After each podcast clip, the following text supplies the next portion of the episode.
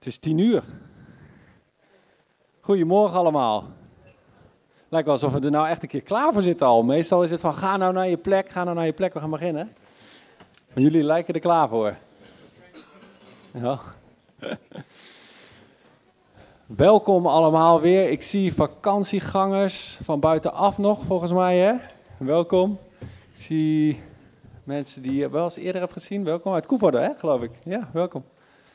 Mensen ook weer terug van vakantie, waarvan ik dacht, jongen, die heb ik lang niet gezien. Die er ook weer zijn. Van harte welkom uh, terug. Dus de laatste zondag van de vakantie hier, hè. Het gaat allemaal weer echt beginnen nou. Maar fijn, uh, fijn om jullie te zien.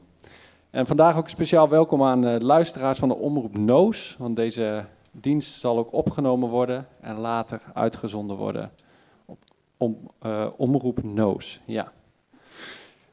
Ik wil graag beginnen even met iets ja, is het feestelijks? Ik weet het niet. Een beetje wel. Lisette, wil jij even naar voren komen?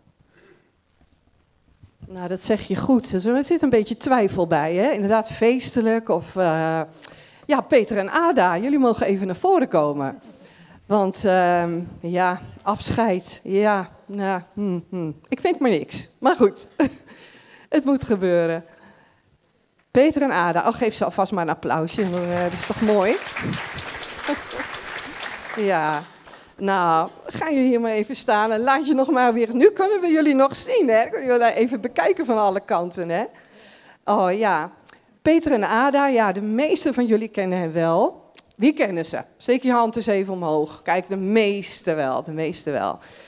Maar uh, ik sprak jullie pas en uh, toen hadden we het erover. Jullie gaan nu echt verhuizen. Het heeft heel wat voeten in de aarde gehad. Peter en Ada die uh, kwamen hier 13 jaar geleden en ehm, wij kwamen pas later in de gemeente. Maar uh, ik was zo onder de indruk van jullie verhaal. Gewoon, gewoon wat jullie hadden gedaan. En hoe jullie hier terecht zijn gekomen. Hè, jullie hebben, uh, dat is dus inderdaad zo'n 13 jaar geleden. Uh, jullie waren in de gemeente destijds het kruispunt, heette dat nog, hè, in Voorthuizen. Dat heet nu Live. En uh, die was gepland door Gert Joop en Debbie, die gemeente. En jullie waren daar deel van geworden. En uh, nou, de leiding had Joop ondertussen alweer overgedragen. En um, toen kwam er in één keer een roep vanuit Hardenberg. Kom over en help ons. Want uh, de wegwijzer was nog heel klein, maar was wel groeiend. En er, moest, er was gewoon hulp nodig hè, voor, de, voor de opbouw van de gemeente verder. En uh, Gert-Joop en Debbie hebben toen ja gezegd.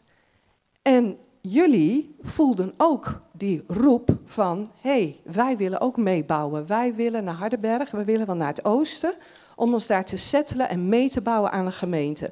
En dat vond ik zo bijzonder, want wat laat je achter? Je kinderen, je kleinkinderen, je huis, je gemeente, waar je gewoon fijn voelt. Je vrienden, je collega's, je werk. Gewoon, je laat een heleboel achter en je komt. Ja, ik, ben, ik, vond, ja, ik vond dat zo bijzonder. En jullie hebben, uh, ja, jullie zijn hier in de gemeente gekomen en jullie zijn echt deel geworden van de gemeente. Jullie zijn echt uh, deel uit gaan maken van, van hier, uh, van Hardenberg, van, ja, van alles. En uh, als ik dan zo naga wat jullie, uh, wat jullie ook gedaan hebben. nou, jullie, ben, jullie zijn ingestapt in Connect-leiderschap, jullie hebben Connect, Connect-groep geleid. mensen bezocht, heel veel mensen geholpen. Ook praktisch, ontzettend veel mensen geholpen. Um, ja, het koffieteam hebben jullie opgezet. Jullie hebben daar uh, uiteindelijk uh, hebben jullie dat ook overgedragen, maar jullie hebben dat opgezet. Vermaarde de barbecues die jullie gaven. Nou, jullie hebben heel veel betekend in levens van mensen hier. En dat is ook wat te zien. Ze mochten allemaal een kaartje inleveren aan het aantal kaartjes wat we hebben gehad. Dus er zullen ook persoonlijke verhalen op staan. Ja, maar de kinderen roepen, de kleinkinderen roepen. Er wordt heel veel verbouwd voor in jullie gezin.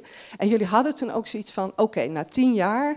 We, eh, jullie hadden voor jezelf zoiets van tien jaar. We zullen hier ongeveer tien jaar zijn. En het zijn er dertien geworden. Jullie hebben nog een bonus gehad van hun. Dus ontzettend, uh, ontzettend bedankt hiervoor. Ik vind het heel bijzonder.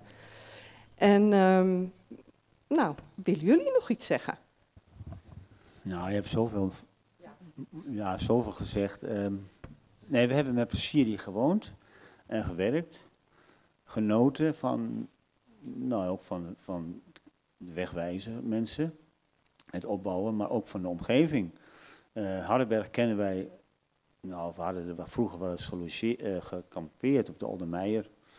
Dat was toen nog vlakbij, uh, bij, niet de kamp, nee, niet bij de, hoe het ook alweer, uh, Staatsbosbeercamping. Dat was vlak bij de Oldermeijer. Dat, was, dat is nu nog zo'n grasveldje, waar de jongelui nog was naartoe gaan. Dat was toen nog een één, één pomp of een kraan. Daar hebben we ooit gekampeerd. Verder kennen wij Hardenberg niet.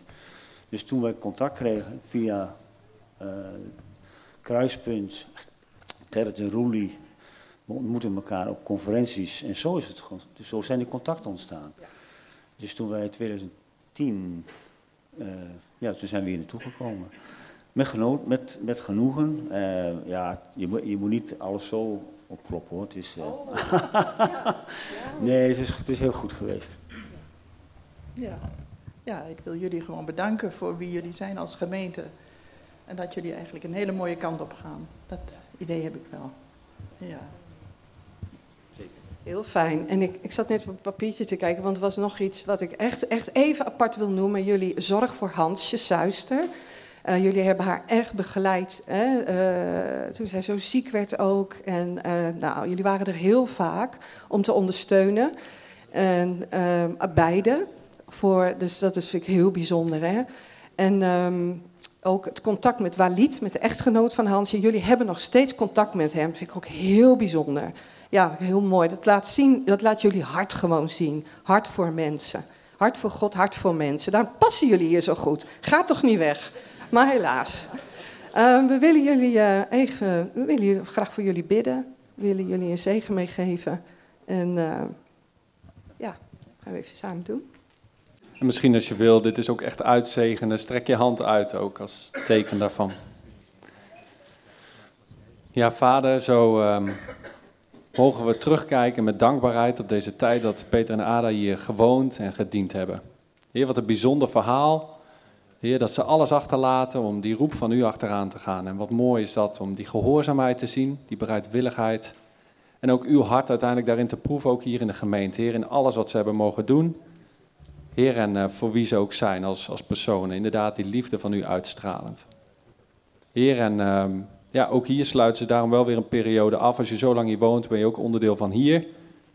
Heer, en dan laat je toch ook hier weer los. En uh, ja, in dat proces, in dat verhaal, Heer, willen we graag uh, u erbij betrekken. Heer, willen we uw zegen vragen over die stap. Heer, dank u dat er ook iets moois voor aan ligt. Heer, dichter bij familie wonen. Lekker op uh, de oude dag genieten van de kleinkinderen. Heer, hopelijk daar ook weer een passende gemeente vinden. Heer, wilt u met hen gaan in dat proces. En uh, ook ons helpen om hen los te laten. En uh, dank jullie wel, Peter en Ada. En ga in de vrede van God. In Jezus' naam. Amen. Ja, hier zitten de kaartjes in en alles. En uh, dinerbon, ga er lekker van genieten. Namens ons allemaal. Dus, uh, okay.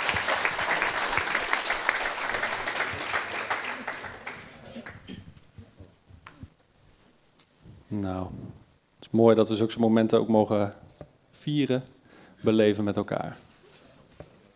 Nou, en ik heb nog even een heel rijtje mee te delen, dus blijf even goed zitten. We beginnen weer met alles, hè, dus dan hoort het er, uh, sorry, een beetje bij. Oh, is dat mooi? Oké. Nou, ook een aantal hele persoonlijke dingen, want uh, Gerard en Jeanette, ze zijn hier niet. Maar uh, jullie hebben in de nieuwsbrief misschien wel kunnen lezen, afgelopen vrijdag waren zij 40 jaar getrouwd. Dus dat is natuurlijk een hele mooie mijlpaal. Dus vanuit hier, als jullie het horen, ook nogmaals gefeliciteerd namens ons allemaal. Maar tegelijkertijd is er ook de andere kant, hè, dat de schoonmoeder van uh, Jeanette is overleden. Of nee, sorry, de moeder van Jeanette is overleden afgelopen week. Um, zij was al wel ziek, dus in die zin zat het er een beetje aan te komen. Maar ze hebben ook zelf, uh, en Jeanette, heel intensief nog voor haar gezorgd. Dus natuurlijk wel, wel dubbel. En ehm, daarom ook vanuit hier, Gerard en Jeanette, sterkte en zegen in deze toch ook moeilijke dagen. En datzelfde geldt voor Ans van Diepen, ook voor Wendy, moeder en, uh, en oma die overleden is en uh, waarvan de uitvaart ook is geweest uh, deze week. Ook jullie sterkte in het verwerken daarvan. Martin en Irene, zijn die er? Volgens mij niet, die zijn eergisteren weer opa en oma geworden, weet ik. Dus jullie van harte gefeliciteerd. En dan even de kalender. Aanstaande zaterdag is de straatevangelisatie. Dus als je daartoe uitgedaagd voelt, um, ga mee, meld je aan bij Annette. We gaan uh, weer het centrum van Hardenberg in. Volgende week zondag 10 september is hier de startzondag. Dan gaan we echt starten. En dat doen we met uh, een, een, dienst, maar daarnaast tijdens de koffie een heel uitgebreide koffietafel. Nou, daar houden we allemaal van. Um, we zoeken nog wel taartenbakkers, koekenbakkers. Als je daar een aandeel in wil leveren, iets mee wil nemen. Ook in de nieuwsbrief staat een linkje. Meld je even bij, uh, bij Lisette. Dat we een beetje overzicht houden. Dat niet iedereen met een taart aankomt. Ik wist het. En volgende week zondag is ook voorafgaand aan de dienst, uh, als je daaraan deelgenomen hebt eerder, is ook het derde uh, um, deel van de gebedscursus. Dus dat start om 9 uur in de gebedsruimte. We gaan in september ook alle connectgroepen weer voorstellen. Dus elke zondag zullen er drie connectgroepen uh, de mogelijkheid krijgen om even te vertellen wie ze zijn, wat ze doen, wat de groep een beetje uh, inhoudt en voor programma ook heeft. Um, die dat gaat doen wordt ook nog wel geïnformeerd.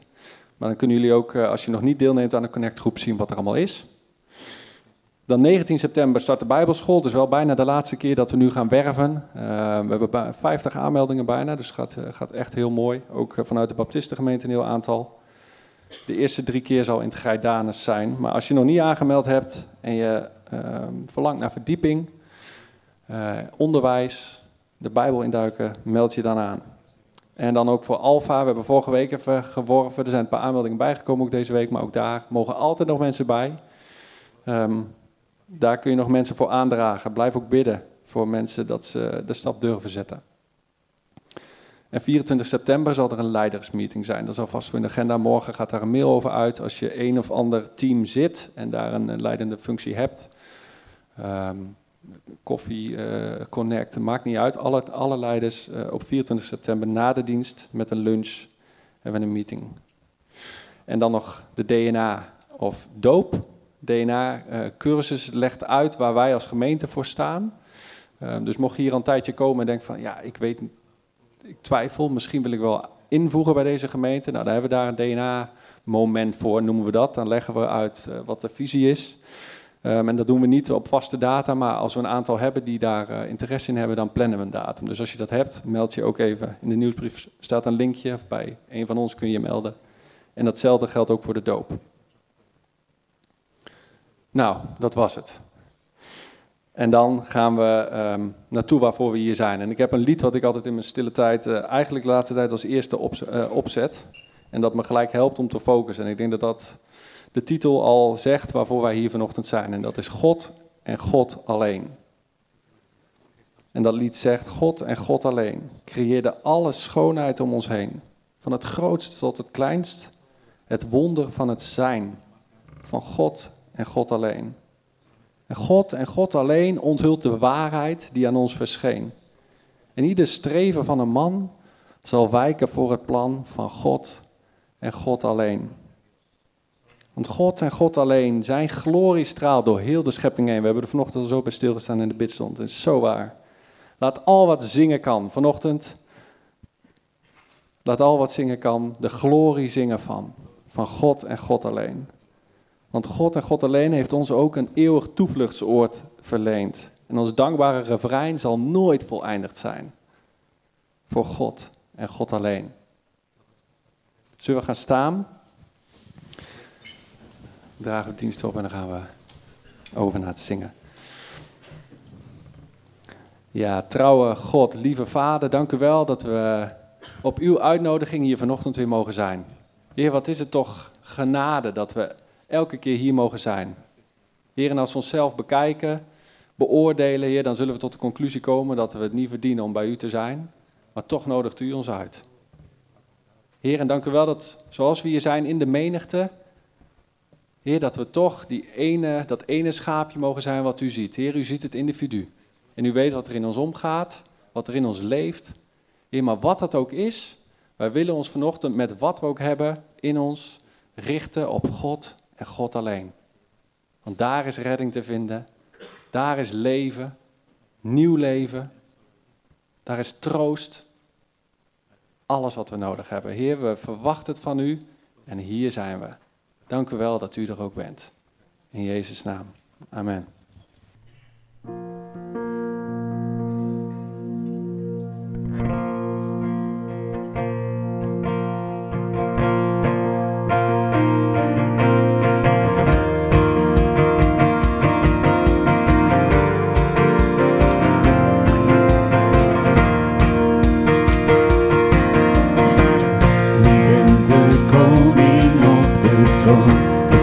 met majesteit en kracht. Uw overwinning.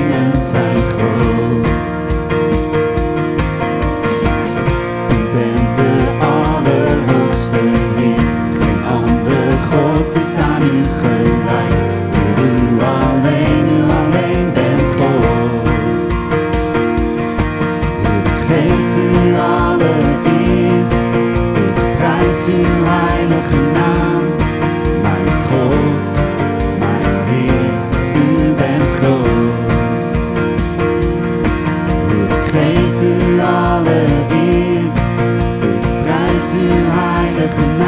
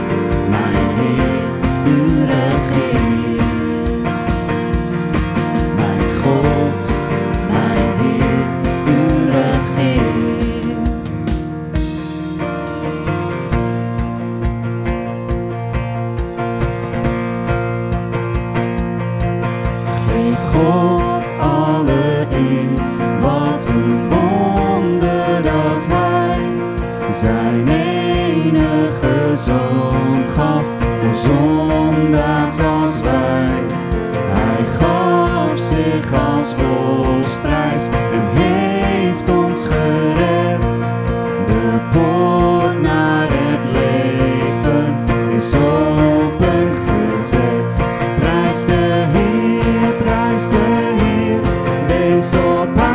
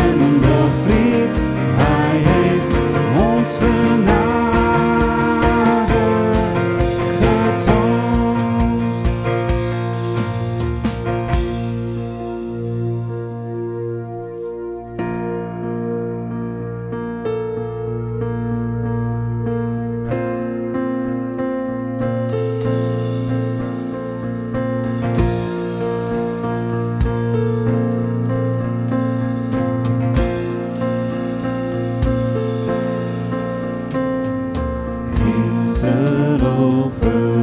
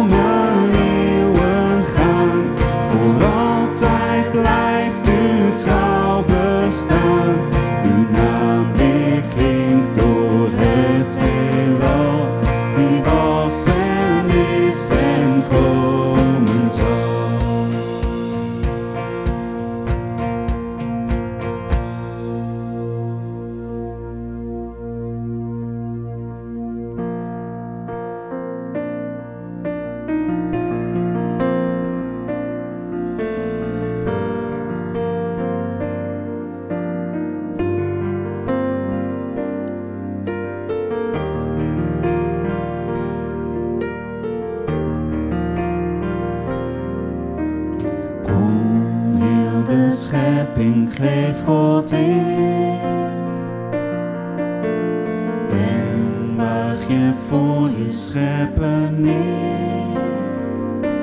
Kom en prijs hem, halleluja.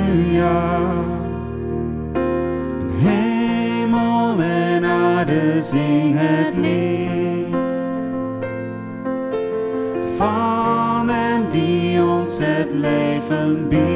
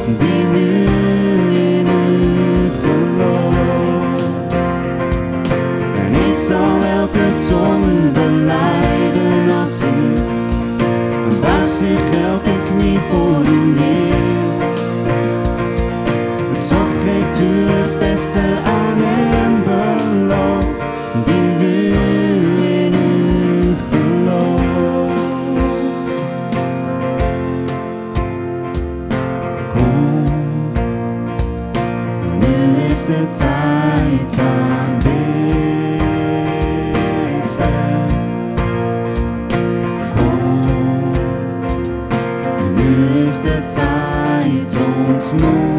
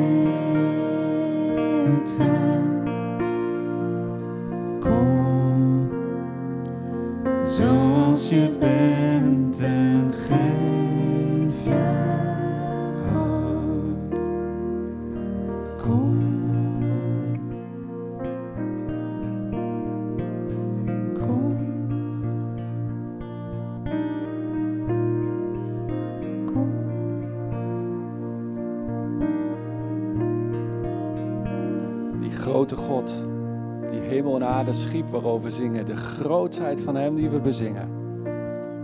Die God die waardig is, maar die ook heilig is. Die God die zegt vanochtend tegen jou, tegen ons, kom tot mij, kom tot de Vader door mijn Zoon. Ik, de heerser over alle dingen. Weet of jij rust zoekt voor je hart, gebukt gaat onder smart.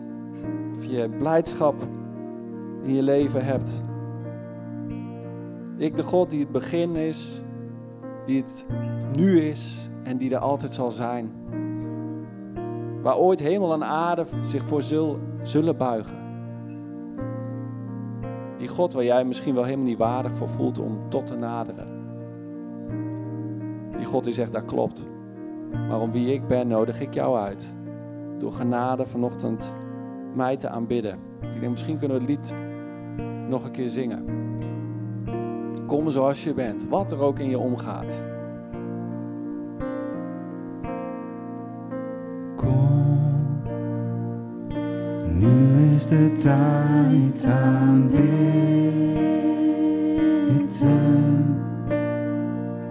Kom, nu is de tijd ontmoet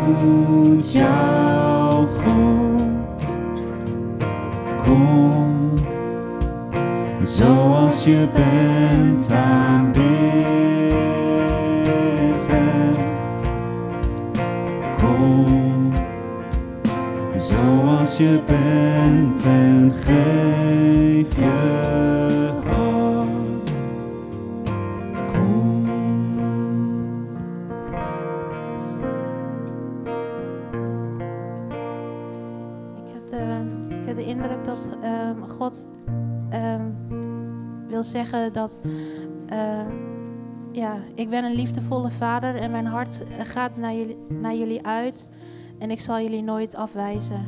Mijn hart gaat naar jullie uit.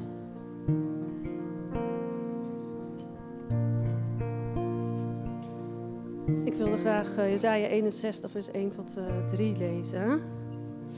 De geest van de Heer, Heer is op mij, omdat de Heer mij gezalfd heeft om een blijde boodschap te brengen aan de zachtmoedigen.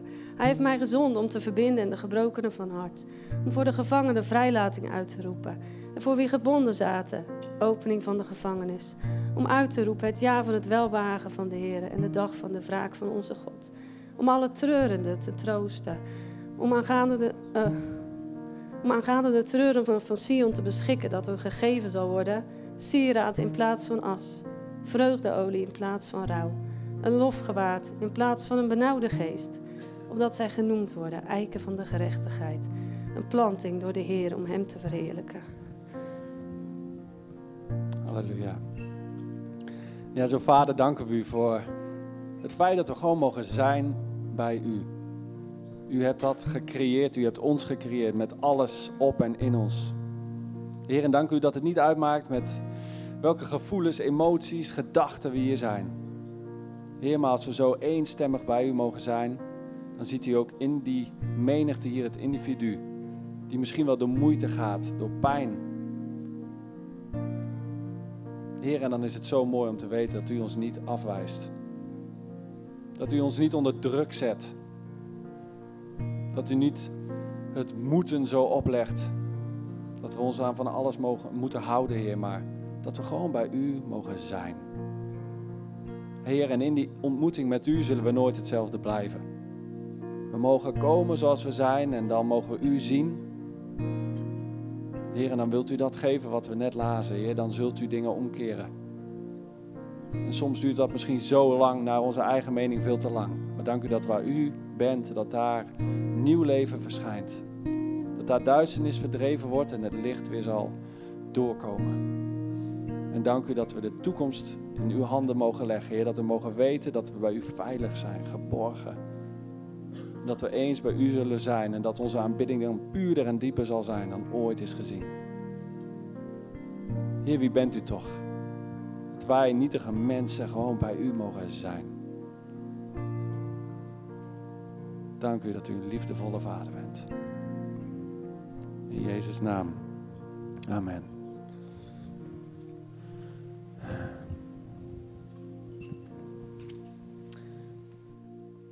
Ja, en dat hij dat is, gaan we ook horen. Vanochtend, Nathanael en Ronald zullen vandaag wat delen. Nathanael, kom alvast naar voren, jongen. Nathanael uh, ken ik al lang. Ik vind het super tof dat hij hier staat. En die heeft een bijbelschool gevolgd. Afgelopen, uh, het is bijna een jaar geleden dat je ging. Ja. Ja. Een half jaar ertussenuit geweest met uh, jeugd met een opdracht. Bijbelschool gevolgd van eerst een aantal maanden les. En dan ook uitreiken. En vanochtend mogen we een stukje daarvan horen. Ja? Mag ik nog voor je bidden? Vader, dank u wel dat we ja, zo in uw aanwezigheid mogen zijn, aan uw voeten mogen zitten. Heer, maar dat we ook in elkaar iets van u mogen proeven. En dank u wel dat u die God bent die mensenlevens verandert, Heer. En zometeen zullen we iets gaan horen van Nathanael. En dank u wel dat u in hem ja, zo'n werk doet, Heer. Dat we, als we hem een beetje volgen, en dat doe ik, Heer, dan zien we hem veranderen, Heer. En uh, zien we het verlangen om naar uw wil te leven. Heer, en dat is zoiets bemoedigends. Heer, uh, ja, wilt u ook door zijn getuigenis ons iets laten zien van uw grootheid. Heer, en eh, dat Nathanael gewoon vrijmoedigheid mag hebben om het eh, te delen. Het zal te veel zijn voor deze korte tijd, Heer, maar eh, dank u dat u iets op zijn hart hebt gelegd. We staan ervoor open, Heer. In Jezus' naam. Amen.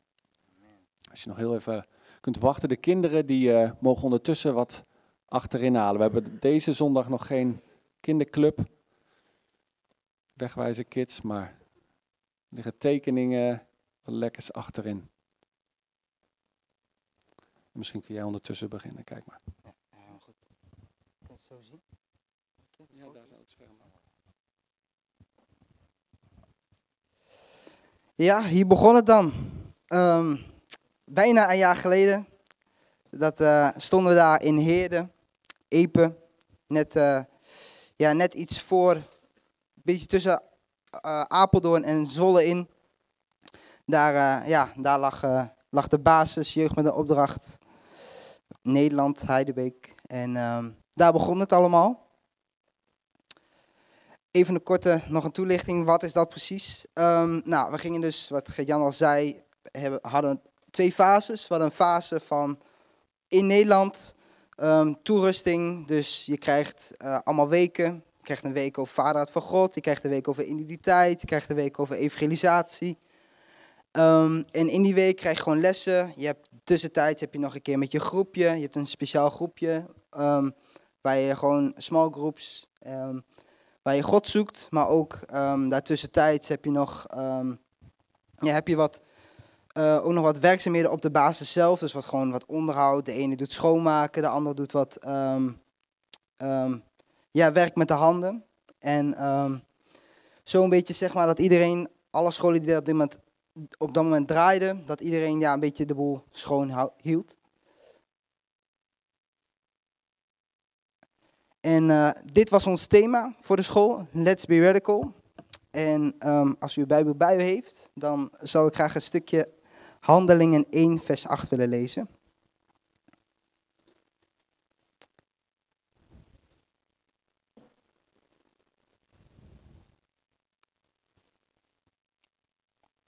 En ehm, nou, dat stukje gaat eigenlijk zeg maar over ehm, dat Jezus zegt van dat ja, als de Heilige Geest, nou we lezen. Ehm, maar als de Heer Heilige Geest op jullie neerkomt, zullen jullie kracht ontvangen om de waarheid over mij te vertellen aan de mensen in Jeruzalem en ook in Judea, Samaria en zelfs tot de, uit, tot de verste uithoeken van de wereld. En dat is altijd zo heel bijzonder, dat dit al voor de school wordt gesproken, maar ook in de school heel ja, krachtig en merkbaar zichtbaar was in de jongeren. En ook zeker in mijn eigen leven. Zo zaten we dan. De spreker sprak en meestal, het was allemaal Engels, het was al meestal vertaal erbij. En eh, zo, ja, zeg maar als klas, ehm, zaten we daar en spraken ze gewoon over, eh, de, ja, over de topics die ik net zei. Ehm, de ene, ja, ehm, de rechtse foto met het clubje, dat was onze, ja, was onze, ehm, je had dan twee verschillende tracks. Je had een muziektrack, dat ging over muziek, gingen ze veel verdiepen over muziek, aanbidding, ehm, enzovoort. En wij hadden een beetje een soort van klassieke, ehm, een klassieke ja, onderdeel, zeg maar. En dan gingen we een beetje testen, proeven van alles, alles wat, zeg maar. En wij zijn als binnen Outreach zijn wij naar Maastricht geweest en hadden wij daar een week van evangelisatie. En dat was heel bijzonder. We gingen de straat op en s ochtends vroeg kregen we een beetje een soort van onderwijs, maar ehm, s smiddags praktijk. Dan gingen we de straat op en gingen we praten met mensen. En ehm, daar in Maastricht is ook sinds kort, ja, sinds een paar jaar, is er een basis opgericht vanuit Heidebeek. Ehm, en zijn ze daar ook heel veel aan het zoeken van wat ze in kerken allemaal aan doen. En een hele mooie getuigenis was, ehm, twee meiden uit ons team, die gingen de straat op en die spraken mevrouw. En die mevrouw was eigenlijk wanhopig, wist niet meer wat ze aan moest. Eigenlijk met het leven en hebben ze een heel goed gesprek met haar gehad. En daarna hebben ze nog ehm, volop, dus eh, opvolgende gesprekken met haar gehad. Ook in diezelfde week. En ehm, volgens mij voor een jaar geleden is daar dus ook een alfa opgericht daar in Maastricht en heeft ze een alfa meegedaan. En heeft ze, ja, zeg maar op dit moment, ehm, is ook aangesloten bij een kerk. En ja, kun je zien dat ze zo een hele transformatie doormaakt, omdat wij, of ja, gewoon de straat op gaan en met mensen praten. Dus ik denk ook gewoon heel iets moois om mee te nemen voor aanstaande zaterdag. Als je toch twijfelt, het is heel iets waardevols om met mensen te praten op dit moment in zo'n chaotische wereld. En dan daarbovenin zie je nog een stukje, ehm, ja, een beetje buitenactiviteiten. Dit was teambuilding. Ehm, voordat je op outreach gaat, voordat je weggaat naar een verland, ehm, ja, heb je teambuilding. Je gaat met elkaar wat dingen doen. Je gaat elkaar beter leren kennen. Je ziet wat punten. Oké, waar ben ik goed in? Waar ben ik niet goed in? En waar kunnen we elkaar in helpen? Nou, dit was dan het hele clubje. En dit was het outreach team. Eh, we hadden drie teams. Ehm, ik ben naar Indonesië geweest. Er is een ander team is naar de Filipijnen geweest. En er is nog een ander team naar Zuid-Afrika geweest.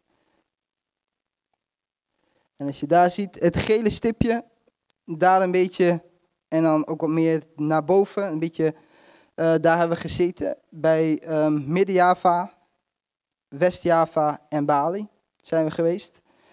Nou, zo stonden we s ochtends vroeg ready om te gaan, om te vliegen. Een lange vliegreis voor de boeg. En ja, dit was het.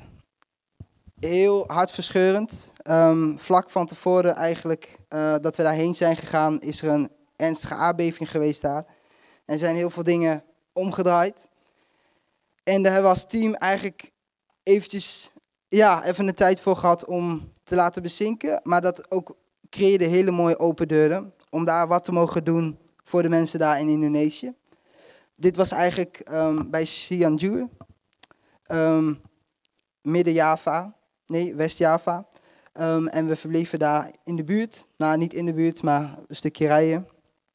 En wat we veel daar hebben gedaan, is helpen. Voeden, voedingsmiddelen, uh, water, eten, Huizen waren gewoon kapot. Mensen wisten niet wat ze precies moesten doen. Ze leefden allemaal in tentjes. En um, dit deden we dan ook heel veel. Gewoon um, met kinderen.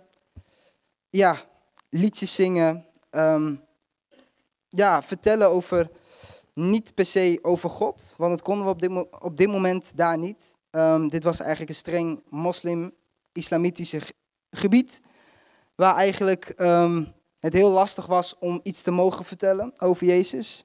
Maar juist ook heel iets moois dat we juist, doordat we daar waren, ook um, ja, zorg mochten dragen voor die mensen daar. Ook mochten helpen, eten geven um, en ook zulke dingetjes um, ja, mogen faciliteren. Daar echt gewoon de banden met gezinnen.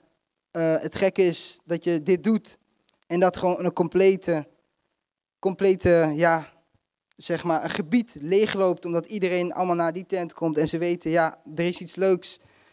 En dat je ze ziet, de kinderen ziet glimlachen en de ouders denken van wauw, wat, wat mooi is dat. En dat je dat kunt doorgeven en hoef je nog niet eens de naam van Jezus te vertellen. Um, en zo liepen we vaak ook gebedswandelingen te doen. Ongeacht dat ze onze taal niet kenden, baden we heel vaak ook gewoon over gebieden uit. En um, ik denk ook een hele mooie getuigenis. Um, wij hebben daar een, um, een huis, is daar uh, ook omgevallen. We hebben geholpen, meegeholpen om schoon te maken. Dus wat sloopwerkzaamheden.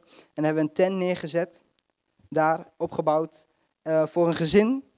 En eigenlijk vlak kort daarna dat wij weer terug in Nederland waren, um, is er nog een ander team van Heidebeek heen geweest. En heeft daar een hele korte tijd gezeten. Wij hebben er drie maanden gezeten, maar um, het andere team heeft drie weken daar gezeten. En die vertelde, die vrouw die was zo bemoedigd dat wij haar hielpen. Um, ja, die plek schoonmaken en die tent daar neerzetten. Dat, ze daardoor een weg, dat er daardoor een weg is gecreëerd om met haar over het geloof te hebben. En dat ze um, ja, ook aan het zoeken is daar ook om gelovigen ja, te zoeken en om daarin ook gewoon um, ja, samen elkaar te sterken. Zo zaten we s ochtends altijd uh, intercession, dus voorbeden, bidden voor de dag, wat mogen we doen. Eh, en zo zaten we ook meestal te eten.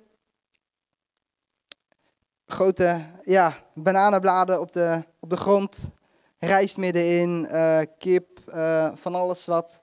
Hebben we heel veel gege- gegeten. Maar ook hier doorheen ja, is dat ook echt een plek van connecten, van praten, delen met de mensen. Ehm, ook nog ja, heel iets moois. Wij waren ehm, een van de weinigen die daar in dat gebied zijn geweest als blanken. Eh, omdat daar een hele, ja, heel erg diepe pijn zit vanuit vroeger uit wat eh, ja, blanke mensen daar in Indonesië hebben gedaan.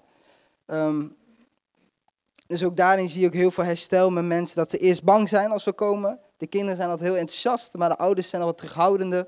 Maar dat je daarna, doordat je daar een, best een tijdje bent, over, over een dag verspreid, dat je ziet dat er ja, heling, heling komt.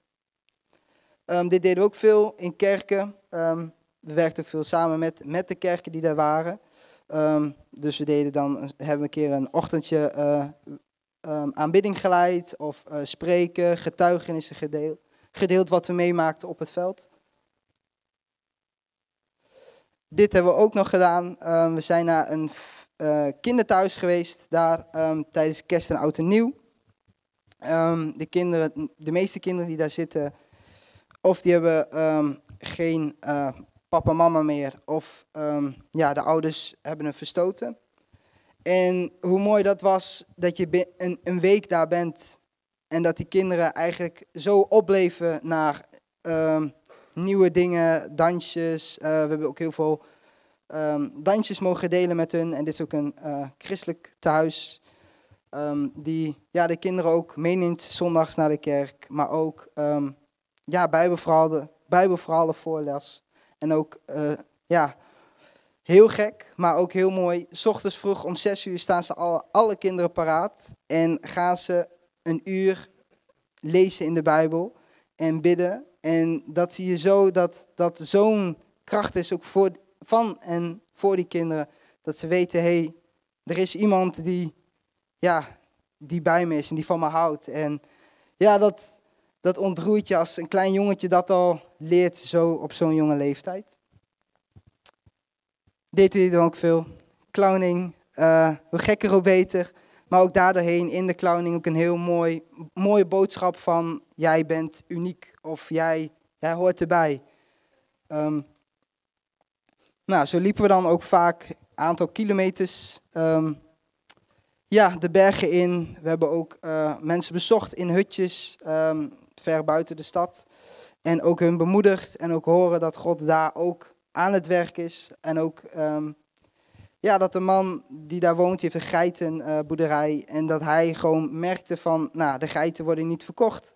Maar dat op een gegeven moment iemand komt en die zegt, ik, eh, uit, het, uit het niets. En dat hij naar hem toe komt en zegt, hey, ik, ik, ik koop al jouw geiten. En ehm, ja, over een jaar kom ik weer en koop ik weer al, alle geiten van je. En waar hij vandaan komt, dat weet hij niet. Maar dat dat zo'n, ook zo, zo ver de bushpoes in. Maar ondanks dat, dat ook God die juist die mensen ook ziet.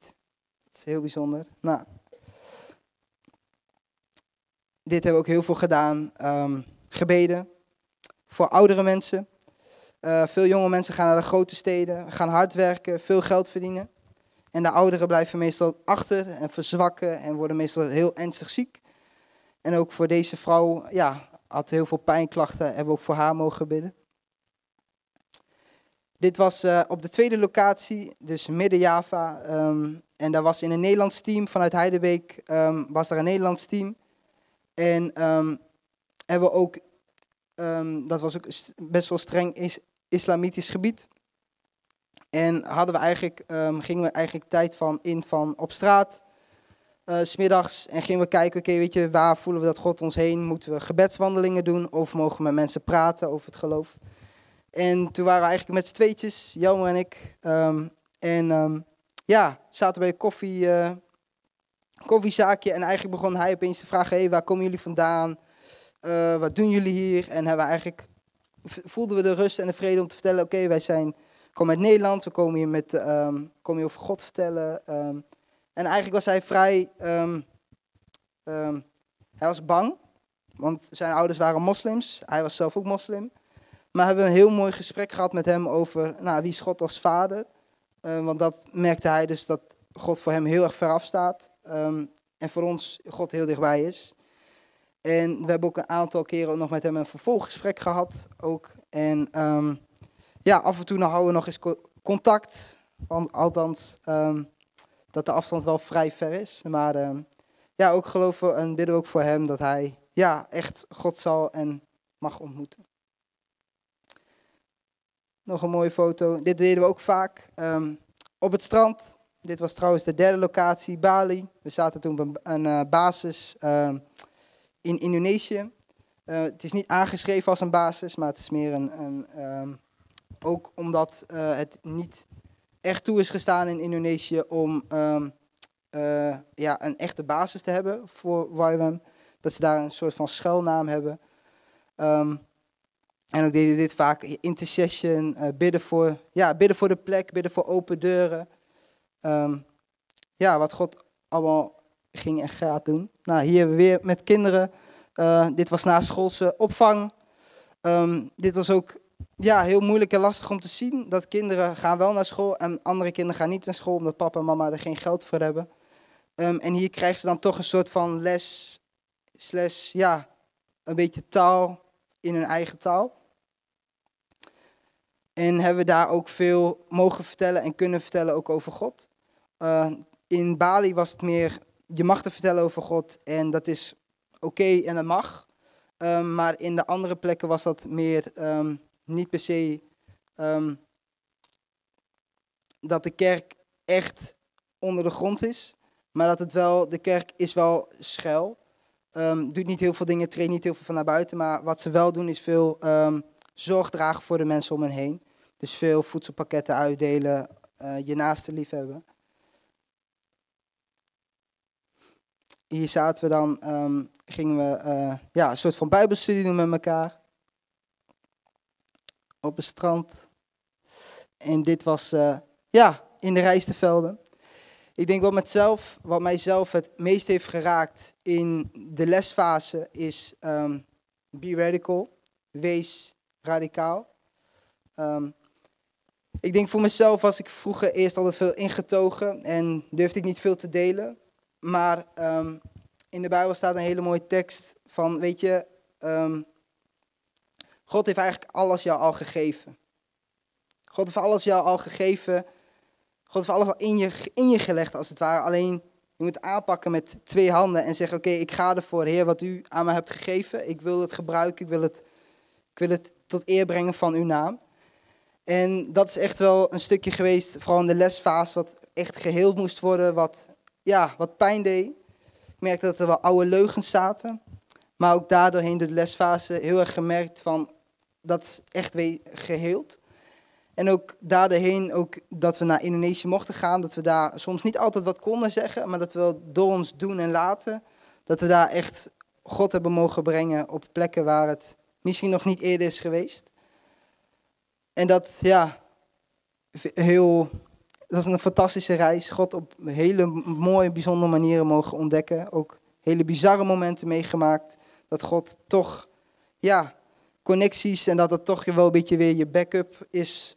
Ehm Eén keer waren we, gingen we uit ehm, voor kinderdienst of kinderwerk. En ehm, eigenlijk vlak daarvoor hadden we met een heel lege compagnon gepraat. Een heel hoog aanzien in Indonesië. En eigenlijk ehm, ja, gingen we naar die plek toe. En het was de eerste plek dat we daar kwamen. De eerste keer dat we überhaupt erheen gingen. En eigenlijk ehm, waren we daar net. En eigenlijk was er gelijk was er al rumoerigheid. Gelijk de islamiet, de, ehm, ja, islamitische mannen, die kwamen gelijk al in opstand. Zeiden van dit vinden we niet oké, dit vinden we niet goed. En daar waren ze niet mee eens. En eigenlijk kwam gauw vrij, ja, het leger is dan meestal een beetje politie, legerachtig. eh, achtig iets is dat. En ehm, ja, die kwamen vrij gauw, kwamen ze ook op de plaatsen. En het werd een beetje een rumoerig sfeertje. Het was niet veilig, niet heel veilig meer voor ons. Maar daardoorheen wist ehm, onze leider, ehm, die, waar we vanuit meegingen, die ons ook vertaalde, Die zei van, oké, komt allemaal goed, eh, we doen even een belletje. En we hadden dus een paar dagen van tevoren hadden we een, dus een, maaltijd gehad met een heel hoog iemand aanzien in, ehm, in die plek van het leger. En deden een belletje met hun en hij was eigenlijk heel erg van, nou weet je, hou je bezig met andere zaken. Deze jonge mensen zijn gewoon goed, doe niks verkeerd, doe niks geks, doe niet, ehm, ja, doe helemaal geen gekke dingen. Dus nou, doe maar andere dingen. En was het eigenlijk dat je zo ziet Gods voorziening daarin, van dat je denkt van, oh, weet je, er is wat tegenslag, maar dat je ziet dat God zo voorziet in, ja, in gesprekken, in, in, ja, in, in dat soort dingen. En dan komt nu nog, ja, toen waren we allemaal eh, weer terug in Nederland en eh, hadden we nog een week van, ja, hoe ga je dit allemaal weer doen? Als je weer thuis komt, eh, hoe ga je dit vertellen? Hoe kun je dit uiten? Je hebt natuurlijk hele mooie dingen gezien, maar ook hele minder mooie dingen gezien. En hoe kun je daarmee omgaan? En ehm, ja, hier is dan nog even een filmpje. Wat een beetje laat zien, in het kort, wat ik een beetje verteld heb. Misschien goed om aan het einde nog even eh, te proberen. Want het verhaal hebben we al in foto's gehoord. Misschien een applausje inderdaad. Want sowieso, eh jongen, jongen. Hoe je een half jaar even samenvat in een kwartiertje. En ehm, nou ja, ik ken het zelf ook. We hebben het zelf als gezin ook gedaan. En ik weet hè, wat Nathanael net zegt. Je leert zoveel in zo'n korte tijd. Het is fantastisch. Je denkt dat je zit in een bubbel. En je gaat ook weer uit de bubbel gewoon de wereld in. En dan eh, merk je ook, en dat zie je, dat best veel eh, jongeren, maar ook volwassenen, na zo'n half jaar best moeite hebben om hun plek ergens weer te vinden. Omdat je inderdaad en bijna niet echt kunt delen wat jij echt gevoeld hebt als je daar zit in zo'n cultuur, wat je ruikt, proeft, al die indruk om dat echt woorden te geven. En van daaruit alles wat je geleerd hebt, ook te kijken van oké, maar wat moet ik nou toepassen? Voor je gevoel is het soms van ik moet alles nu dan ook gaan gebruiken. En dan is het best moeilijk om echt goed te horen, maar God, wat wilt u dat ik nu doe? Dus dat is ook goed om voor Nathanael en Delilah net zo, die heeft het ook gedaan, om ook hen, voor hen te bidden. Want je ziet, er zit heel veel in ze en dat is fantastisch. Maar dat is ook echt goed mogen horen wat God nu voor vervolgstappen voor hen heeft. Dat zal ik aan het einde ook nog doen. Ronald. Wauw, wat een eh, geweldig mooi, eh, bemoedigend verhaal zeg. Dat is ook echt ons verlangen als gemeente om eh, de wereld te bereiken. Hardenberg, maar ook verder weg, ja. Ja, welkom iedereen, nogmaals. Welkom ook de luisteraars thuis. Fijn dat u eh, luistert, fijn dat u hier bent. En eh, ja, ik geloof echt dat God een boodschap heeft voor vandaag. En, eh, maar ik wil eerst graag bidden. Ja. ja, vader, ik wil u danken dat u een God bent die spreekt. Ik wil u danken dat, ja, dat u een levende God bent. En we willen verwachten dat u wat tot ons te zeggen heeft op dit moment, Heer. En we willen ons hart openen. Eh, willen luisteren wat u wil zeggen. Heer, wilt u ook mijn woorden leiden? Wilt u me helpen om te zeggen wat u op uw hart heeft, Heer? Niet meer en niet minder. Dat bid ik in Jezus' naam. Amen. Amen. Ja, we gaan een bijzonder verhaal eh, lezen vandaag. En gaan we naar luisteren. En dat gaat over hoe vier Melaatsen een stad redden. Hoe vier Melaatsen een stad redden. En dat is een verhaal dat staat in het Oude Testament. Bijzonder verhaal. Maar ik geloof dat het ook wat te zeggen heeft voor ons vandaag. En eh, vandaar dat ik daar bij stil wil staan. Ik wil met jullie lezen. Het verhaal staat in 2 Koningen 6 en 7. Twee koningen, dat komt na één koningen en voor drie koningen. Oh nee, drie koningen bestaat niet. Maar... Oude Testament, 2 Koningen 6 vanaf vers 24. En er staat, het gebeurde daarna dat Ben-Hadad, de koning van Syrië, zijn hele leger verzamelde, optrok en Samaria belegerde. En er ontstond een grote hongersnood in Samaria. Want zie, zij belegerden de stad. Totdat een ezelskop voor 80 zilverstukken werd verkocht. En het vierde deel van een kap, dat is een halve liter, duivenmest voor vijf zilverstukken. Nou, we hebben hier de situatie dat de stad Samaria, de hoofdstad van Israël op dat moment, belegerd werd. Was omsingeld, omsingeld door de vijand, door de Syriërs. En dat was een manier waarop men destijds dat deed heel vaak. Uh, als we een stad wilden innemen en de stad had hoge muren, was goed beschermd, dan was het heel lastig om daar binnen te komen. Dus wat deed men dan? Men ging met het leger daar naartoe, uh, ging er omheen uh, alle tenten opslaan en ging daar gewoon lekker kamperen. En net zo lang wachten tot de mensen die in die stad waren, ja, het opgaven. En ja, want je had toen nog niet eh, dat je eh, via thuisbezorgd met je drone je pizza kon laten bezorgen in de stad of dat soort dingen. Dus als die stad hermetisch afgesloten was, eh, ja, dan had je wat er op dat moment op voorraad was in de supermarkt, maar als dat op was, dan was het op, dan had je niks meer. En dat gebeurde heel vaak. En dat kennen we ook wel uit de 80-jarige oorlog, het beleg van Breda bijvoorbeeld. Heeft elf maanden geduurd. Heel lang geleden, ik was er niet bij, maar ik heb het gelezen. En na elf maanden hebben de Bredanaren, Breda, zeg dat zo? Bredanaren, hebben zich overgegeven omdat ze zoveel honger kregen dat ze de vijand binnenlieten. Dat gebeurde dus. En de vijand die heeft eh, rustig daar zijn tentjes opgezet en eh, ja, die gaan een beetje barbecuen, een beetje badmintonnen, net zo lang, tot de mensen in Samaria het op zouden geven. Dat is het verhaal. En ja, waarom gebeurt dat dan? Ja, ik denk dat eh, God dat deed. Hij gebruikte de, de Arameërs of de Syriërs, zoals ook wel genoemd. Eigenlijk als instrument om het volk weer terug te brengen bij hem. Hij had ook gewaarschuwd in de wet en ook door de profeten. Van joh, als je niet naar mij luistert, dan ga ik de vijand op je afsturen. En dan gaat dit soort dingen gebeuren. En dan komt er honger. En dan komen nare dingen op je toe. En waarom doet God dat? Omdat hij zo van zijn volk houdt dat hij zijn volk terug wil trekken bij zich, naar zich toe. En dat is, uh, ja, die belegering duurt al een hele tijd. We weten niet precies hoe lang, maar er is echt zware hongersnood. Het is zelfs zo heftig dat een, uh, een ezelskop voor 80 zilverstukken wordt verkocht. Nou, een ezelskop, uh, ja, voordat je dat gaat eten, sowieso is het onrein. Joden mogen het eigenlijk niet eens eten, maar ja, het lijkt me nou toch niet echt een hele geweldige verrassing, een broodje ezelskop. Maar goed. En daar waren mensen zelfs bereid om op de zwarte markt een jaar salaris voor neer te leggen. 30 dat is gewoon een jaarsalaris wat daarvoor betaald werd. Of mensen gingen zelfs duivenmest verhandelen. En dan, ging dan werd gewoon een maand salaris voor neergelegd op duivenmest. Nou, milkshakeje, duivenmest. Ik weet niet, het lijkt me niet heel lekker. Maar als je echt honger hebt, dan eet je alles. Dat is wat er gebeurde. Het was zelfs zo, er zijn kinderen bij, ik ga er niet te diep op in, dat mensen vervielen tot cannibalisme. Dat slaan we er even over. Gods orde was gekomen. En ik geloof dat dat een beeld is van de wereld vandaag de dag. Van onze stad Hardenberg. Mensen zijn omsingeld. Mensen zijn uh, omsingeld door de duisternis. Ik geloof dat het een beeld is van de duisternis, van de duivel, van de zonde in ons leven. Waardoor we vastzitten, waardoor we het leven verliezen.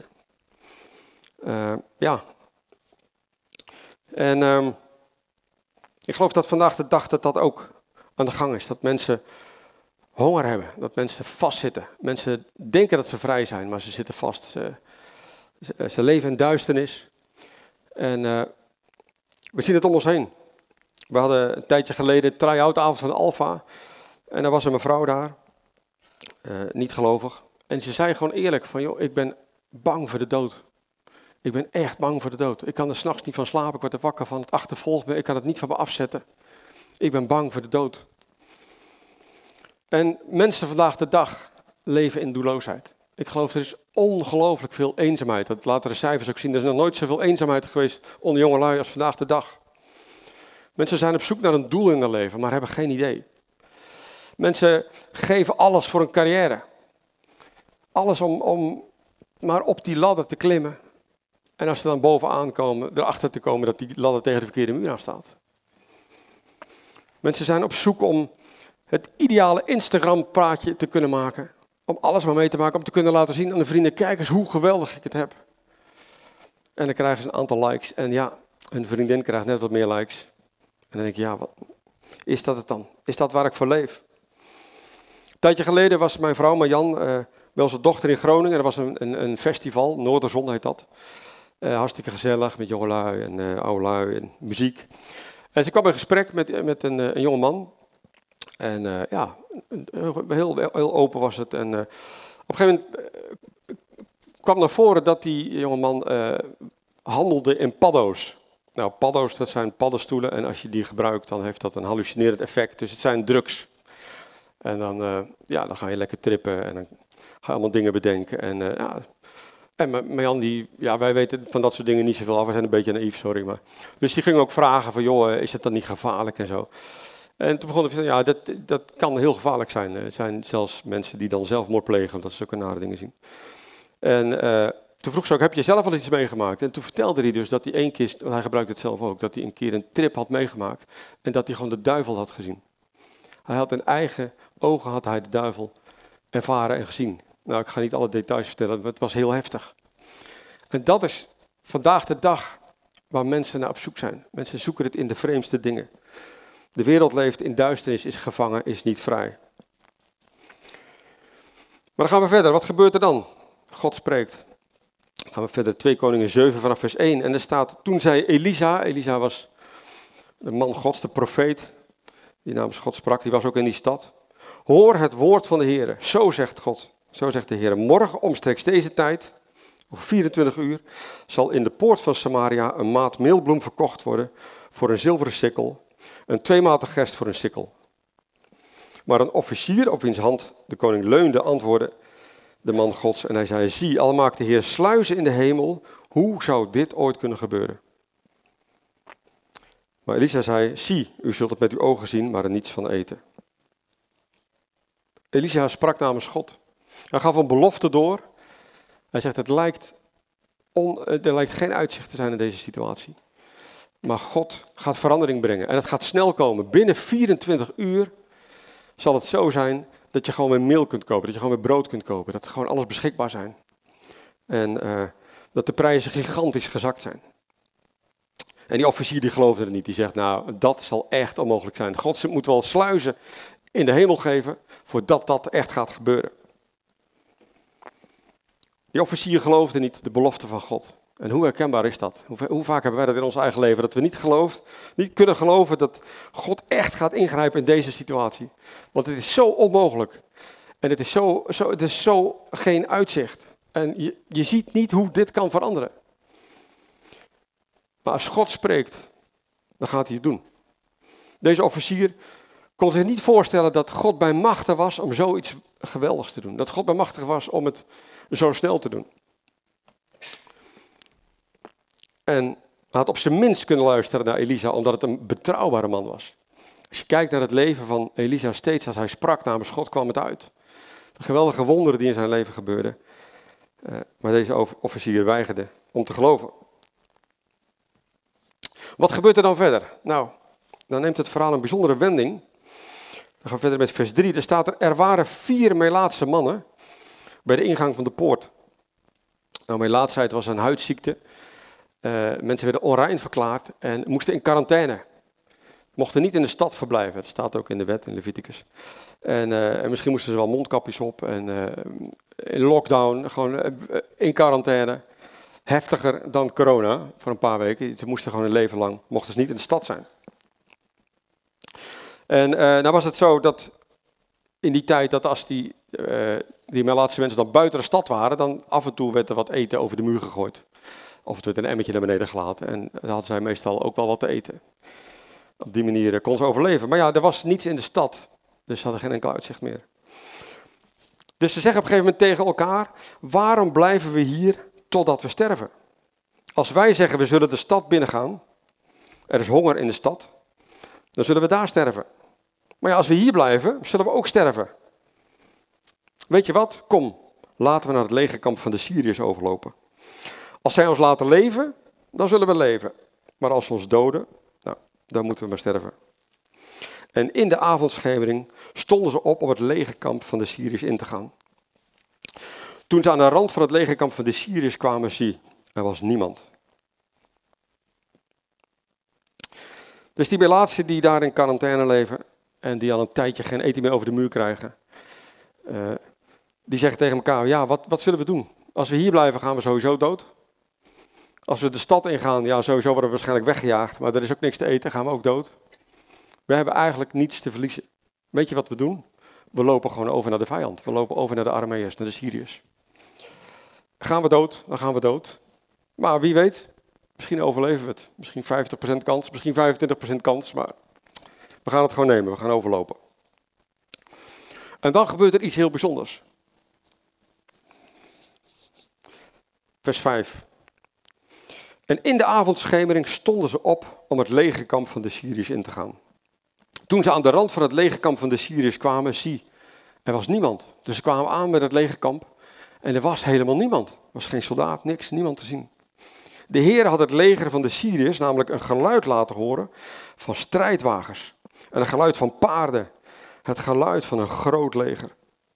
Zodat zij tegen elkaar zeiden, zie, de koning van Israël heeft de koningen van de Hethieten en de koning van de Egyptenaren tegen ons ingehuurd om ons aan te vallen.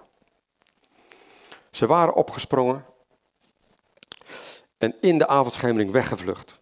Ze hadden hun tenten achtergelaten, hun paarden, hun ezels en het legerkamp zoals het was en waren gevlucht voor hun leven. Wauw, wat een bijzonder verhaal. God heeft boven natuurlijk ingegrepen. De Syriërs hoorden in één keer een geweldig leger. Een geweldige geluid van, van, van wagens, van paarden, van soldaten. En uh, nou, wat dat precies was, weet ik niet hoe God dat gedaan heeft. Ik, ik zat zo te denken van, je kent het verhaal wel van, van, van, die, van die knecht van Elisa, die de, hè, er was het een groot engelenleger rondom. En die knecht zag het niet in één keer, gingen zijn ogen open en in één keer zag hij dat vurige leger.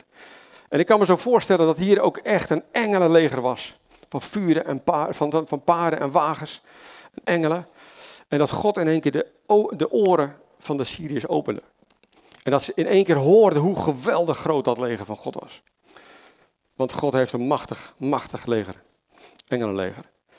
Hoe het precies gaat is weet ik niet, maar ze hoorden een enorm geluid van wagens en van paarden. En ze, schrokken zich wild en ze dachten, wegwezen hier. En ze renden weg, zelfs zo dat ze hun paarden achterlieten. Kun je je voorstellen? Ik, als ik ga vluchten, dan zou ik toch eens eerst denk ik mijn auto meenemen. Maar ze lieten alles achter en ze gingen vandoor. God had boven natuurlijk ingegrepen. En dat is een symbool, denk ik, vandaag de dag. God heeft ingegrepen. De vijand is verslaan. Deze wereld die in duisternis leeft, die is bevrijd. God heeft de oplossing gegeven. Hoe? Door Jezus.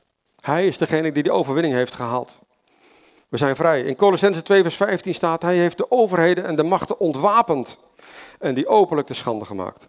En daardoor over hen getriomfeerd. Jezus heeft de overwinning gehaald. Amen. Mensen kunnen vrij zijn. Door zijn dood en door zijn opstanding is er overwinning over de zonde. Is er eeuwig leven. Is er vrijheid. Maar het probleem is, mensen weten het niet. Mensen in de stad wisten het niet. Die dachten nog steeds, we zijn omsingeld. We zijn belegerd, we kunnen niks. En ik geloof dat een van de grootste problemen vandaag de dag onwetendheid is van mensen. Mensen weten het gewoon niet. Ik had van de week nog een gesprek met een collega. En uh, hij speelt in een band en maakt hartstikke leuke muziek en zo. Dus ik, had, even, ik zeg, nou stuur eens even wat op. Dus ik had even geluisterd en leuk. En hij vertelde dat ik op een bruiloft speelde. Nou, van het een kwam het ander. En op een gegeven moment vroeg ik ook aan hem van, ja, geloof je ook? Want het ging over uh, de kerkdienst en alles. En hij zegt, nee, nee, nee. Ik zeg, maar ben je atheïst of agnost? Of, hij zegt, ja, dat weet ik eigenlijk niet zo goed.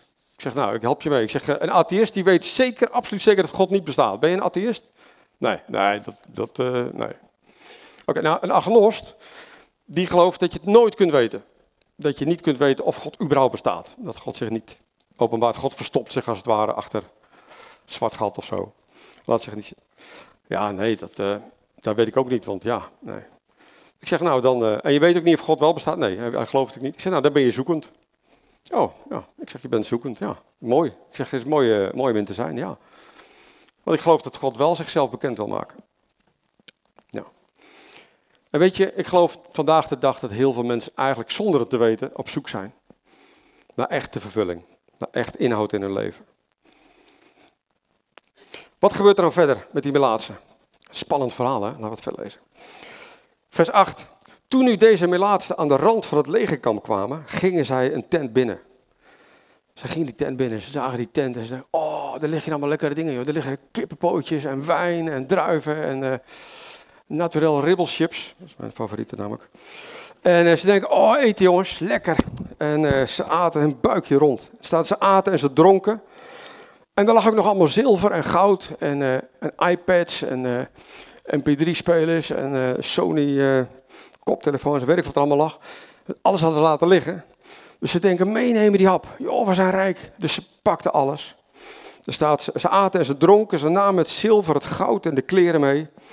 Mooie Nike Air schoenen lagen daar, uh, special edition. En ze gingen het verbergen. En daarna keerden ze terug. Gingen een andere tent binnen. Namen ook daaruit het een en ander weg. En gingen het eveneens verbergen. Ze dachten, weet je wat? Komt straks misschien wel een keer openbaar. Wij verstoppen het. We zijn rijk, we hebben het binnen. En eh, hartstikke mooi. Maar toen gebeurde er wat. Toen zeiden ze tegen elkaar: Wij doen hier niet goed aan. Wij doen hier niet goed aan.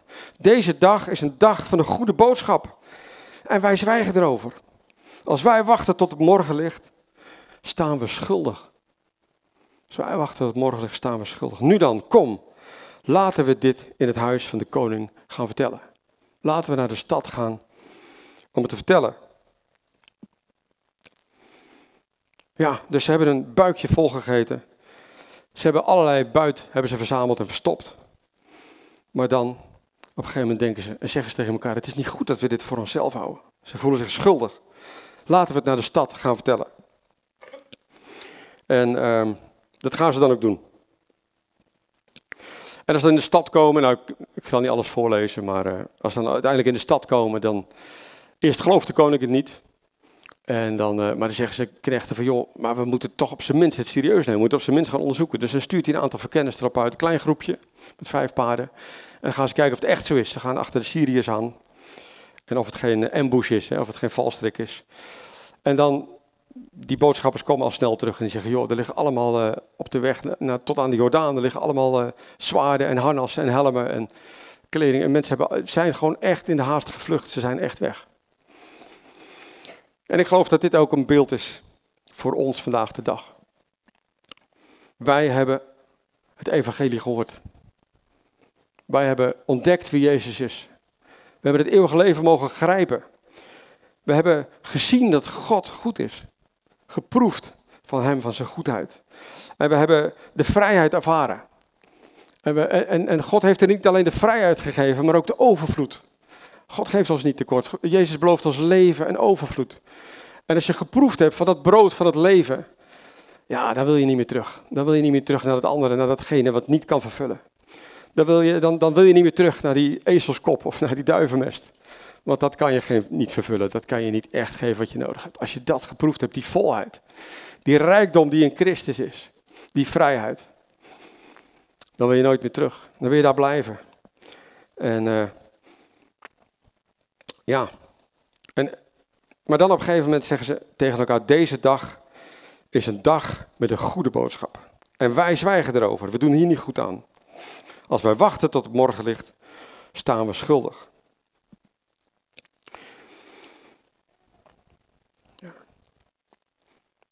En ik denk dat dit een hele belangrijke les is. Dit is de kern van mijn boodschap van vandaag.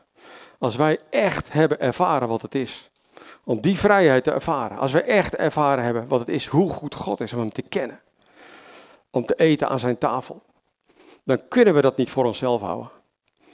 Dan hebben we een verantwoordelijkheid op ons leven. Dan ligt er een verantwoordelijkheid op ons leven. En uh, deze melaatse, eerst gaan ze van tent naar tent. En ik, ik moet zo denken, dat is, misschien wel heel kenmerkend voor heel veel christenen in onze tijd. Wij gaan van tent naar tent. Van de ene geweldige samenkomst naar de andere geweldige samenkomst. En we gaan naar alle conferenties, we gaan naar ontmoeting en we gaan naar vrij zijn. En we gaan naar New Wine en we gaan naar de mooiste concerten. En er is allemaal niks mis mee, hè? Heerlijk, allemaal doen. Goed, goed lekker opgebouwd worden. Maar als we dat alleen maar voor onszelf houden, als we dat alleen maar helpen voor onszelf houden om onszelf te verrijken, om, om zelf lekker te eten, om er zelf maar beter van te worden, maar nooit uitdelen, dan is er wat mis. Want we hebben een verantwoordelijkheid. We hebben een geweldige schat gekregen en we mogen er niet over zwijgen. We mogen er niet over zwijgen.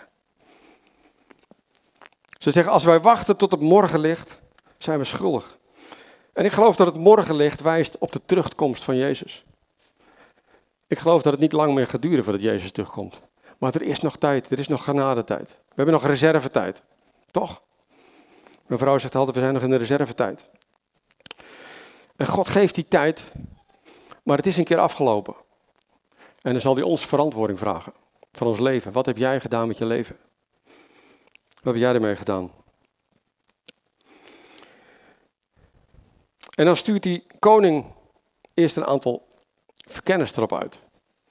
Een aantal mensen die zeggen van ja, nou, we moeten toch maar eens gaan kijken of het misschien wat is. Misschien is het wel niks, misschien is het een valkuil.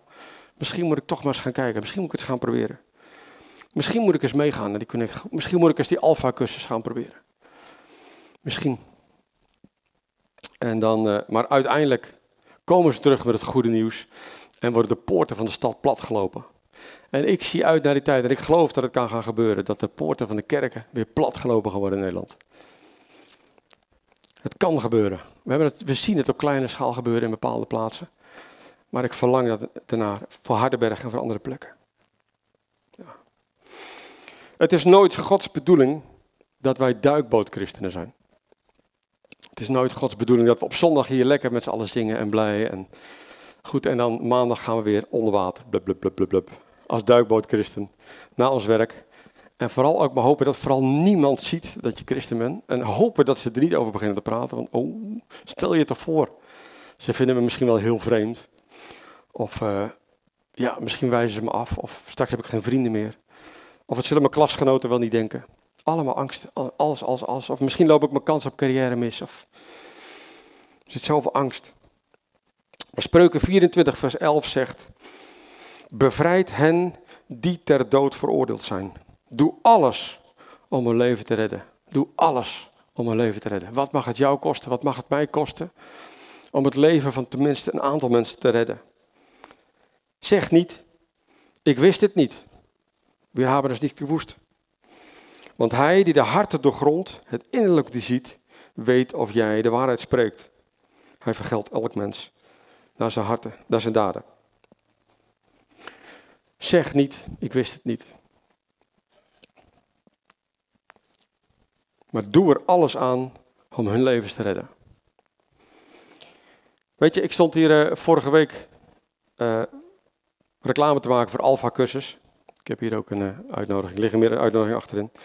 En um, toen zei ik nog heel vrijmoedig van ja, we hebben nu, wat hadden we toen, tien aanmeldingen geloof ik of zo.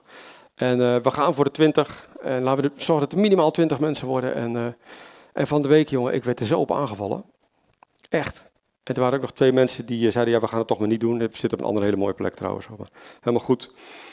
En toen dacht ik van ja, dan heb ik dat zo gezegd voor de kerk. Iedereen heeft het gehoord. En straks komen er maar negen mensen. Weet je, dan ga ik af als een gieter. En, uh, en we hebben al, uh, want we zouden het eerst bij ons tuin doen, thuis doen, maar we hebben al gezegd, we gaan een grotere ruimte zoeken. Is allemaal zo goed als geregeld. En, en dan zit je daar met een klein groepje. En ik werd echt op aangevallen. Maar toen in één keer gebeurde er wat in mijn hart. En uh, dacht ik van ja, maar waar gaat het om? Waar gaat het om? Ik wil er alles aan doen om in ieder geval enkele levens te redden. En al komen er maar twee. Ik wil in ieder geval zeggen dat ik er alles aan gedaan heb. En, um, en er gebeurde iets in mijn hart. Er gebeurde iets in mijn hart dat ik denk van... Maar in Hardenberg, in, in de stad, in, in de gemeente Hardenberg, er wonen 60.500 mensen hè, ongeveer. Als wij nou als gemeente...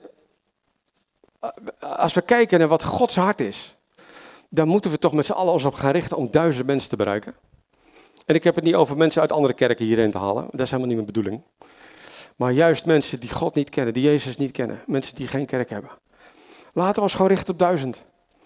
En als we dan aan het einde van ons leven met z'n allen zeggen, we hebben er alles aan gedaan om die te bereiken. We hebben alles gegeven, we hebben onze euro's gegeven, we zijn op onze knieën gegaan, we hebben onze tijd gegeven, we, hebben onze nek uitgestoken, we hebben onszelf voor, voor, gek gezet. En er komen twee mensen tot geloof. Denk je dan dat God zegt, -mm, dat heb je echt niet goed gedaan? Nee, daar geloof ik niks van. En bovendien, ik geloof dat God gaat zegenen. Het aparte was dat de dag daarna twee mensen die zich aanmelden. Weer een dag later een vriendin van Marjan, waar ontzettend blij mee, die zich aanmeldde. Gisteravond laat nog iemand die zich aanmeldde. Dus langzaam maar zeker komen de aanmeldingen binnen. En ik geloof dat God dit eerste groepje van verspieders gaat zegenen en dat zij het woord gaan verder gaan brengen. Dat, dat is echt mijn gebed en mijn verlangen. Ja. Wat ga jij ermee doen? Wat, wat ga jij ermee doen? Wat heeft God jou gegeven? Hoe, God is, hoe goed is God voor jou geweest? Wat heb je ervaren in je leven?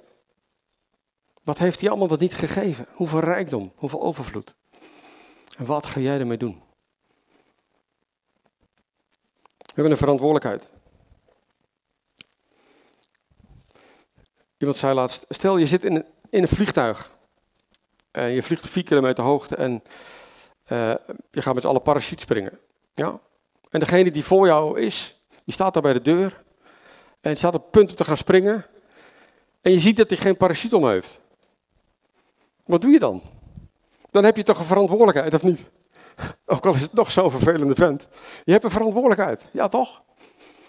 Dan wijs je die persoon op, hé, hey, je hebt geen parachute op. En wij hebben een verantwoordelijkheid. En iedereen van ons heeft een rol. En misschien zeg je, ja, maar ik ben maar een melaatse. Wat heb ik te zeggen? Wie luistert er naar mij? Wat kan ik doen? Ik, ik praat niet zo goed of ik ben niet zo vrijmoedig. Maar jij hebt een rol, iedereen heeft een rol. En er zijn mensen in deze wereld, in Hardenberg, in jouw omgeving, die kunnen alleen door Jezus komen, door jou. Daar ben ik echt van overtuigd. Die zullen naar niemand luisteren, alleen naar jou. Je vrienden, je vriendinnen, je buurvrouw. Ik geloof dat God jou wil gebruiken. We hebben allemaal een rol. En uh, het begint gewoon heel simpel door te zeggen, ik wil beschikbaar zijn, Heer. Ik weet ook niet hoe, ik vind het hartstikke eng. En misschien ga je zaterdag gewoon een keer mee. En uh, het is hartstikke eng. Ik vind het ook hartstikke eng. Ja, ik kan helaas niet zaterdag, maar ik, ik, ik zou anders echt meegaan. We gaan naar de Alpha-dag, dat is ook mooi. Maar um, ga gewoon mee. Ga met iemand meelopen. Kijk hoe die het doet. En, en kijk wat er gebeurt. Of ga gewoon bidden van mensen in je omgeving. En uh, natuurlijk ben je bang. Ik ben ook hartstikke bang. Ik ben echt, jongen, ik, ik, vind het, ik zal heel eerlijk zeggen, ik vind, het nog, ik vind het eng om een poster van Alpha op te hangen in, een winkel. Ik ben echt een bange het. Echt waar. Maar weet je, uh, ik bid voor mensen. En uh, ik geloof dat als wij gaan bidden voor mensen, Heer, geef uw liefde voor deze persoon in mijn hart. Geef dat ik iets voel van hoe u van deze mensen houdt. Want liefde drijft alle vrees uit. Als wij echt mensen lief gaan hebben, dan kunnen we niet zwijgen. Dan moeten we erover gaan vertellen. En, uh, en dan kan het heel simpel zijn. Iemand gewoon uitnodigen. Gewoon even een foldertje geven. Geef, uh, ik, dat heb ik gisteravond nog gedaan. Gewoon uh, als je iemand een verjaardagscadeautje geeft, doe dit er gewoon even bij. Ja, ik wil die ook het mooiste cadeau geven. Ja, een gegeven paard mag je niet in de bed kijken, dus uh, kunnen ze het niet, dan kunnen ze dan niet uh, wegleggen. Maar gewoon, weet je, God geeft je dan ook de kracht. Dat hebben we ook gelezen, Handelingen 1 vers 8, uh, Nathanael, heel mooi. God geeft je de kracht en de wijsheid. Ja. Laten we onze ogen sluiten. Laten we een moment nemen om ja, ons echt te richten op God. En als je deze boodschap gehoord hebt, misschien ben jij die melaatse. Misschien ben jij op een punt in je leven dat je zegt, ja, ik heb overal gezocht, ik heb alles geprobeerd. Ik weet het niet. Ik ben bang. Ik ben depressief. Ik zie het niet meer zitten. Ik heb geen doel in mijn leven. Of ik ben misschien heel voorspoedig en heel gelukkig en heel rijk. Maar het brengt me niet echt wat ik zocht. En hoe meer ik krijg, hoe leger ik me voel. En doe dan net als die melaatse, dat je zegt, ja, wat heb ik te verliezen? Neem het risico. Wat heb je te verliezen? Ga naar Jezus. Wat heb je te verliezen? Niks. Ga naar hem toe en je zult zien dat het goed is. Je zult zien dat je vrijheid ervaart. Je zult zien dat bij hem het leven goed is. En dat hij je honger zal stillen. En dat hij je zal geven meer dan je nodig hebt. Maar misschien heb je al geproefd dat Jezus goed is. Misschien ken je hem al heel lang. Maar heb je nog nooit echt iets gedeeld van dat goede nieuws wat in je is? Laat het dan zo zijn als, als de apostel Paulus die zegt, want de liefde van Christus dringt mij. De liefde van Christus die dwingt mij om te gaan vertellen over, over dit goede nieuws. En Heer, ehm, ja, ik wil u gewoon bidden op dit moment. Wilt u onze harten vullen met uw liefde? We willen onze harten openen. We willen zeggen, Heer, hier zijn wij. Vul ons, gebruik ons. We willen beschikbaar zijn. Heer, we zijn, we zijn bang. We vinden het eng. Maar we geloven dat u ons wil gebruiken. We geloven dat u ons de kracht wil geven. We geloven dat u, een, dat u deuren wil openen. En we geloven dat diep van binnen heel veel mensen op zoek zijn naar meer. Heer, gebruik ons. Ja. En dan zul je ontdekken dat als je op deze manier gebruikt wordt door God, dat het het mooiste is wat je in je leven kunt meemaken. Dank u, Heer, voor uw goedheid. In Jezus' naam. Amen.